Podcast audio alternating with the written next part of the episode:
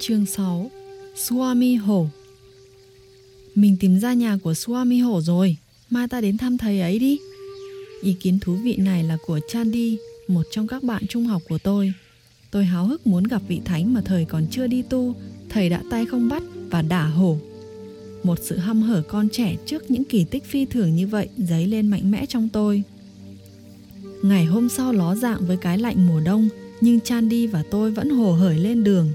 Sau một hồi lâu kiếm tìm hoài công vô ích ở Bhowanipur, bên ngoài Calcutta Chúng tôi cũng tới được đúng nhà Cánh cửa chỉ cài hai vòng dây sắt mà tôi khua rộn trói tai Mặc cho tiếng ồn Một người hầu dáng bộ thủng thỉnh đi ra Nụ cười mỉa của anh ta hàm ý là các vị khách ồn ào chẳng thể nào khuấy động sự tịch lặng trong nhà của Thánh được đâu. Cảm thấy bị của thầm trong bụng, bạn tôi và tôi rất cảm kích khi được mời vào phòng khách. Chờ đợi lâu ở đấy khiến chúng tôi nhấp nhổm. Luật bất thành văn ở Ấn Độ cho những kẻ tầm đạo là đức kiên nhẫn. Một bậc thầy có thể cố ý thử mức độ tha thiết của kẻ muốn gặp mình. Cái mẹo tâm lý này được các bác sĩ và nha sĩ ở phương Tây dùng rất ư là thoải mái. Cuối cùng cũng được người hầu gọi vào. Chandi và tôi bước vào một gian phòng ngủ. Swami Sohong Chú thích, Sohong là pháp danh của thầy. Người ta thường gọi thầy là Swami Hổ. Hết chú thích. Swami Sohong chứ danh đang ngồi trên giường. Nhìn thấy thân hình dị thường của thầy, hai đứa tôi bị tác động một cách kỳ lạ. Mắt trố ra, bọn tôi đứng chẳng thốt nên lời. Chúng tôi chưa hề thấy một khuôn ngực hay bắp tay như cầu thủ bóng đá thế kia. Bên trên cái cổ to, gương mặt dữ tợn nhưng thanh thản của Swami, viền tóc, râu và ria dài. Một vẻ vừa như bổ câu, vừa như hổ sáng quắc trong đôi mắt đen. Thầy để mình trần, chỉ mặc một tấm da hổ quanh thắt lưng rắn chắc. Mở miệng được rồi, bạn tôi và tôi chào hỏi thầy tu, bày tỏ lòng ngưỡng mộ trước lòng can đảm của thầy trên đấu trường với họ nhà mèo thật phi thường. Xin thầy vui lòng cho chúng con hay làm cách nào để tay không hàng phục được loài chúa sơn lâm hung dữ nhất là hổ Bengal ạ. À. Các con trai, đả hổ nào có là gì với ta, bây giờ ta vẫn có thể làm vậy nếu cần. Thầy cười như trẻ thơ, các con nhìn hổ là hổ, còn ta thấy chúng như mèo. Thưa Swami, con nghĩ con có thể gây ấn tượng với tiềm thức của mình mà nghĩ rằng hổ là mèo, nhưng con có khiến cho con hổ tin vào chuyện đó được không? Cố nhiên là sức mạnh thì cũng cần thiết, nhưng ta chẳng thể trông chờ chiến thắng nơi một đứa bé tưởng tượng hổ là mèo nhà được. Hai bàn tay mạnh mẽ là vũ khí lợi hại của ta mà. Thầy bảo chúng tôi đi theo vào sân trong, ở đó thầy đấm vào mép bờ tường, một viên gạch rơi sầm xuống sàn. Bầu trời bạo dạn ngó qua khoảng trống, chỗ hổng trên tường. Tôi choáng váng vì kinh ngạc, người có thể đánh bay một viên gạch đã chất vữa trên tường chắc bằng một cú đấm tôi nghĩ thì chắc chắn là có thể đánh văng răng hổ rồi. Một số người cũng có sức mạnh thể chất như ta nhưng lại thiếu sự tự tin điềm tĩnh. Kẻ nào mạnh mẽ về thể xác nhưng lại không vững vàng về tinh thần thì có thể sẽ ngất xỉu khi chỉ vừa thấy một con mãnh thú tung hoành trong rừng rậm. Hổ với tính hung dữ bẩm sinh và ở trong môi trường sống của nó thì khác xa với thú được mớm thuốc phiện trong giạp xiếc. Nhiều người có sức mạnh phi thường nhưng lại trở nên thất đảm đến bất lực đáng khinh trước đòn tấn công của hổ Bengal. Còn hổ bằng cách nào đó đã đưa kẻ đó trong chính suy nghĩ của hắn vào tâm trạng sợ sệt của mèo. Người ta nếu có một cơ thể khỏe mạnh và quyết tâm vô cùng mạnh mẽ thì sẽ có thể đảo ngược tình thế trước con hổ, buộc nó phải tin vào sự cô thế của con mèo. Biết bao lần ta vẫn làm như vậy. Tôi rất sẵn lòng tin người có sức mạnh của người khổng lồ trước mặt mình đây có thể làm cuộc biến hình hổ, mèo. Thầy xem ra đang hào hứng chỉ dẫn. Chan đi và tôi lễ phép lắng nghe. Trí óc là cái sử dụng để điều khiển cơ bắp. Mãnh lực của cú đánh trời giáng phụ thuộc vào năng lượng ta dùng. Sức mạnh mà công cụ cơ thể của một người bộc lộ ra lại phụ thuộc vào ý chí tấn công và dũng lực của y. Thân đúng là do tâm tạo ra và duy trì, nhờ sức ép của bản năng từ những kiếp trước mặt mạnh và mặt yếu dần dà thấm vào tâm thức người. Những thứ ấy bộc lộ như các thói quen. Đến lượt nó thói quen lại thể hiện bằng một cơ thể đáng hay không đáng mong muốn. Sự yếu đuối bề ngoài có căn nguyên tâm thần trong cái vòng luẩn quẩn thể xác bị trói buộc bởi thói quen sẽ ngăn trở trí óc Nếu ông chủ để mình bị kẻ dưới sai bảo, kẻ dưới sẽ trở nên chuyên quyền. Trí óc tương tự như vậy cũng sẽ bị nô dịch nếu phục tùng sự sai khiến của xác thân. Trước sự khẩn khoản của chúng tôi, vị Swami oai vệ ưng thuận kể cho chúng tôi nghe đôi điều về cuộc đời thầy. Tham vọng của ta hồi trẻ là đả hổ. Ý chí của ta thật mạnh mẽ, nhưng thể xác ta lại ốm yếu. Một tiếng kêu ngạc nhiên trong tôi bật ra, có vẻ thật khó tin khi người này, giờ đây, với đôi vai của Atlas, chống trời, lại từng biết đến sự yếu đuối. Chính là nhờ sự kiên trì bất khuất với những tư tưởng về sức khỏe và sức mạnh mà ta thắng được nhược điểm của mình. Ta có đầy đủ lý do để ca tụng sức mạnh tinh thần đầy thuyết phục mà nhờ đó ta được công nhận là kẻ chinh phục hổ Bengal đích thực. Thưa Swami tôn kính, thầy có nghĩ rằng có khi nào con đả hổ được không? Đây là lần đầu mà cũng là lần cuối tham vọng khôi hài ấy nảy ra trong đầu tôi. Có, thầy mỉm cười. Nhưng có nhiều loại hổ, một số lang thang trong rừng rậm dục vọng con người, chẳng huân tập được lợi lạc tâm linh nào khi đánh cho mãnh thú bất tỉnh. Tốt hơn nên làm kẻ hàng phục thú săn mồi trong tâm. Thưa thầy, xin thầy kể cho chúng con nghe về việc thầy đã từ một người thuần hổ rừng thành một người chế ngự những đam mê ngông cuồng ra sao? Suami hổ chìm trong im lặng, vẻ xa xôi hiện trong ánh mắt thầy, gợi lên những hình ảnh về một thời đã qua. Tôi thấy rõ trong thầy một thoáng rằng co tâm lý, xem có nên chấp thuận lời yêu cầu của tôi không. Cuối cùng, thầy mỉm cười ưng thuận, khi tiếng tăm của ta đã lên đến tột đỉnh, nó mang lại cái say xưa tự đắc. Ta quyết định không chỉ đả hổ mà còn phô diễn với nhiều trò khác nhau. Tham vọng của ta là buộc dã thú phải cư xử như thú đã thuần hóa. Ta bắt đầu lập kỳ tích trước công chúng, có được những thành tựu nức lòng. Một buổi chiều, cha ta bước vào phòng trong tâm trạng đăm chiêu. Con trai, cha có mấy lời cảnh báo. Cha sẽ cứu con ra khỏi những tai ương sắp tới do bánh xe nhân quả đang lăn gây ra. Cha là người theo thuyết định mệnh sao, thưa cha? Sự mê tín có được phép can hệ đến những hành động dũng mãnh của con không? Cha không phải là người theo thuyết định mệnh con trai ơi. Nhưng cha tin vào luật báo ứng công bằng như kinh thiêng dạy. Các loài trong rừng sâu đang ôm lòng oán hận con, đôi khi điều này có thể sẽ khiến con phải trả giá. Thưa cha, cha làm con ngạc nhiên quá đỗi Cha biết rõ lũ hổ ra sao rồi, đẹp mã nhưng tàn nhẫn. Ai biết được đây? Những quả thôi sơn của con biết đâu sẽ tiêm chút suy nghĩ minh mẫn vào cái đầu u mê của chúng. Con là hiệu trưởng trường tư thục rừng xanh, dạy cho chúng cách cư xử lịch thiệp. Xin cha, hãy nghĩ con như một người thuần hổ, chứ đừng bao giờ nghĩ con là kẻ giết hổ. Làm sao thiện nghiệp của con lại đem tai ương cho con được? Con cầu mong cha đừng áp đặt yêu cầu nào là con phải thay đổi lối sống của con Chan đi và tôi chăm chú hiểu cái thế lưỡng nan khi xưa. Ở ấn độ, con cái không được khinh suất bất tuân ý muốn của cha mẹ. Suami Hổ nói tiếp, Trong im lặng lạnh lùng, Cha ta lắng nghe phân trần của ta, Người tiếp lời bằng một tiết lộ mà người thốt ra trầm trọng. Con trai ơi, Con buộc cha phải thuật lại một lời tiên tri chẳng lành từ miệng một vị thánh. Hôm qua, Ngài tiến lại chỗ cha khi cha đang ngồi trên hiên trong giờ tham thiền hàng ngày. Anh bạn yêu quý, ta đến với một lời nhắn cho đứa con trai hiếu chiến của anh. Hãy bảo nó ngừng những hành vi ngông cuồng lại, nếu không cuộc chạm trán tiếp theo giữa nó và hổ sẽ dẫn đến trọng thương, theo sau là 6 tháng thập tử nhất sinh, lúc đó nó sẽ từ bỏ lối cũ mà đi tu. Câu chuyện này chẳng làm ta động tâm. Ta nghĩ cha ta đã là nạn nhân cả tin của một tên cuồng tín mê lú. Swami hổ thú nhận điều này với một cử chỉ bứt rứt, như thể vì một điều dại dột nào đó. Im lặng nặng nề một hồi lâu, thầy dường như đã quên mất sự có mặt của chúng tôi. Khi thầy tiếp tục dòng chuyện dở dang của mình, thì đột nhiên giọng kể của thầy khẽ khàng. Không lâu sau lời gian của cha, ta đến thăm thủ phủ Koch Behar. Vùng đất đẹp như tranh thật mới lạ với ta và ta mong đợi được đổi gió cho thư thả. Cũng như bất kỳ nơi nào khác, một đám đông hiếu kỳ bám theo sau ta ngoài đường. Ta thường nghe thấy những lời to nhỏ bình phẩm.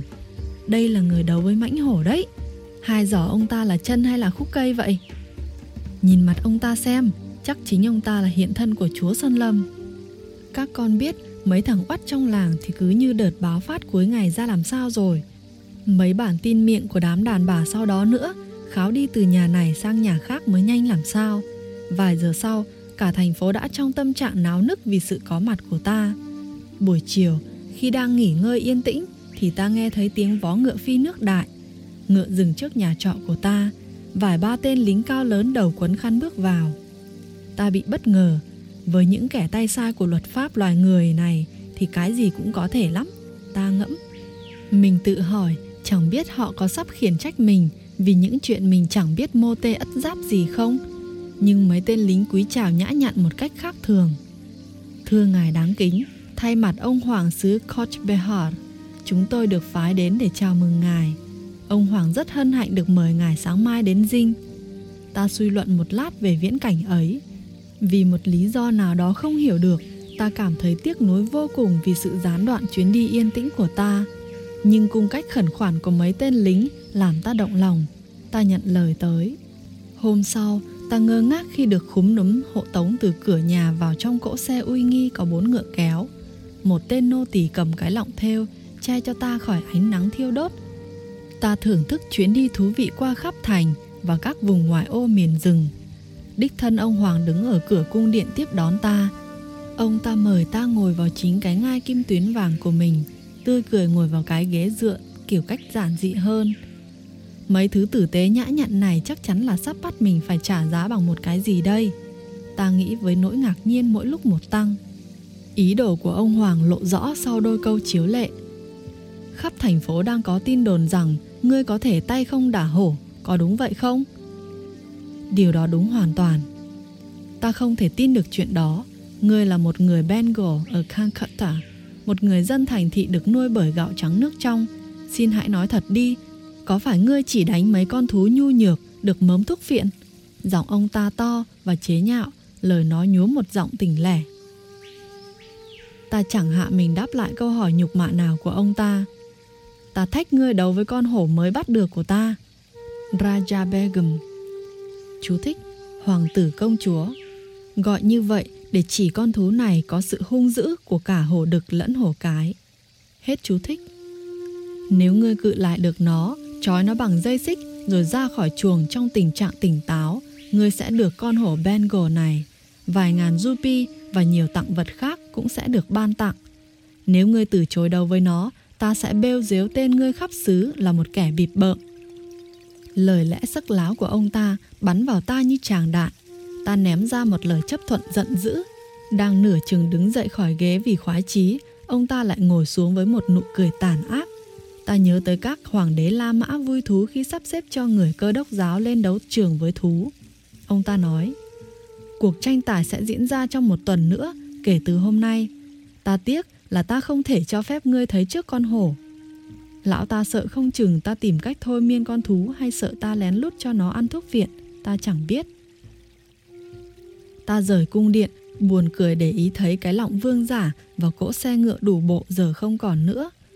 Tuần sau đó, ta cẩn thận chuẩn bị tinh thần và thể xác cho thử thách sắp tới. Qua người hầu của mình, ta nghe được những câu chuyện lý thú. Lời tiên tri gở mà vị thánh nói với cha ta không hiểu sao đã lan truyền, mỗi lúc một rộng khắp nhiều dân làng chất phác tin là một ác thần, bị các thần linh nguyền rủa. Đã đầu thai là một con hổ khoác nhiều hình thù ma quái khác nhau về đêm, nhưng ban ngày vẫn là một con hổ vằn. Con hổ ma này được tin là được cử đến để hạ nhục ta.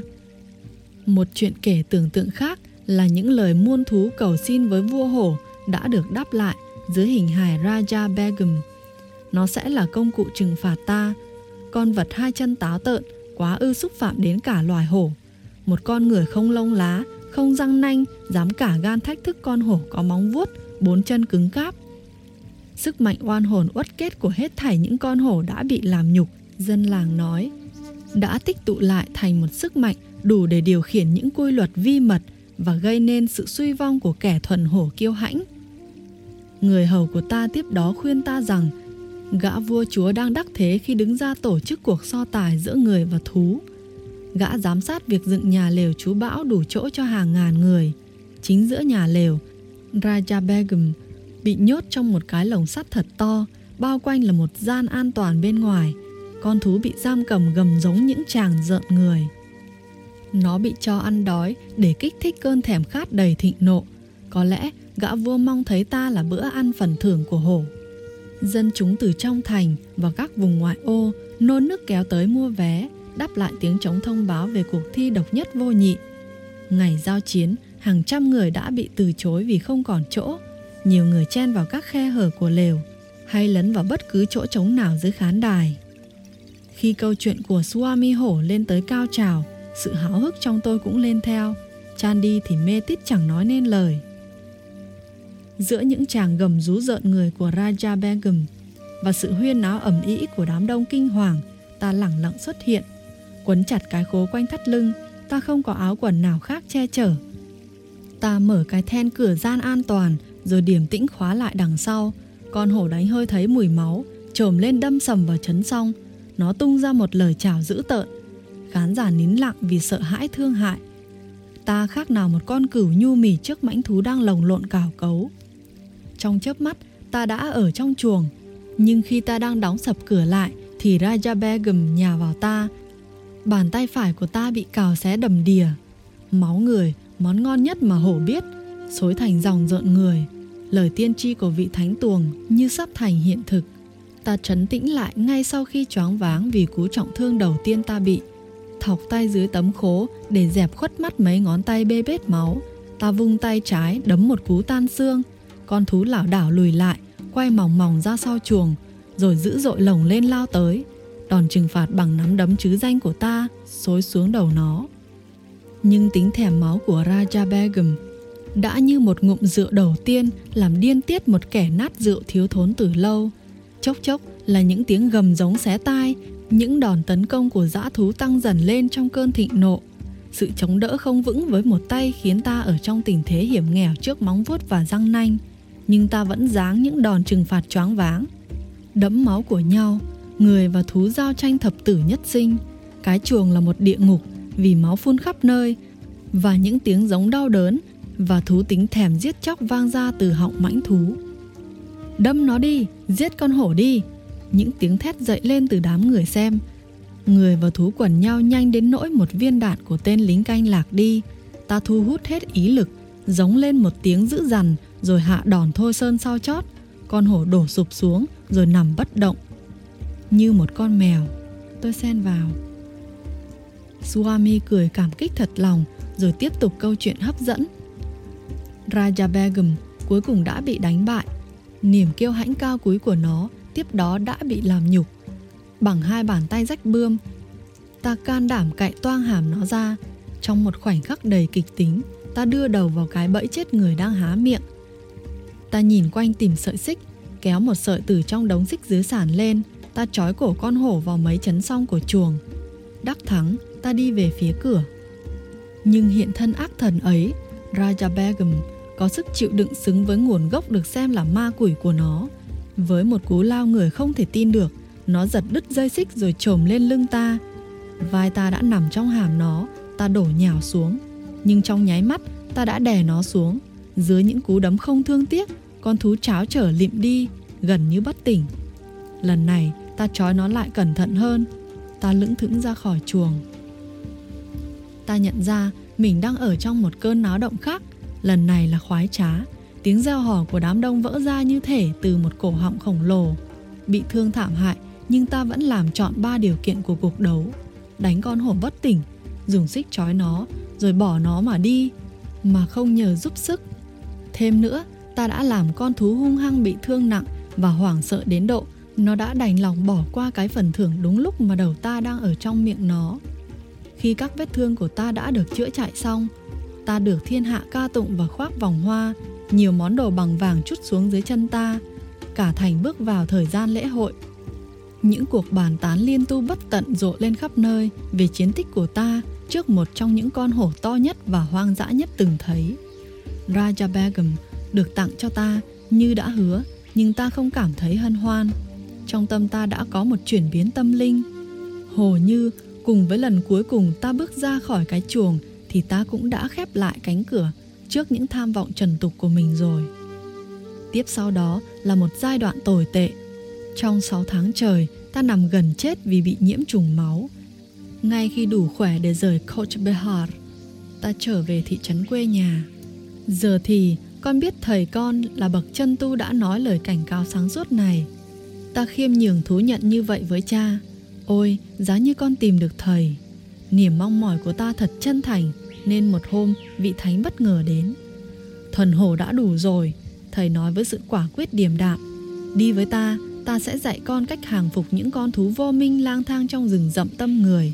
Con đã quen với đám đông khán giả, hãy để vô số thiên thần làm khán giả thưởng ngoạn sự tinh thông yoga cảm động của con. Ta đã được sư phụ thánh thiện điểm đạo vào con đường tu hành. Thầy đã mở những cánh cửa linh hồn ta, dì xét và khó mở vì đã lâu không dùng đến. Tay trong tay, chẳng bao lâu sau, thầy và ta lên đường để ta tu tập trên dạng Himalaya. Chandi và tôi cúi lại dưới chân Swami, cảm tạ vì được biết đôi điều về cuộc đời phong ba của thầy bạn tôi và tôi cảm thấy được bù đắp hậu hĩ cho cả buổi chờ đợi thử thách trong phòng khách lạ lùng. Các bạn nghe sách thân mến, trong chương này có một số hình ảnh được xen giữa câu chuyện của Swami Hổ. Do muốn giữ mạch truyện nên mình chiếu các hình ảnh này ở cuối chương. Mời các bạn xem trên màn hình nhé.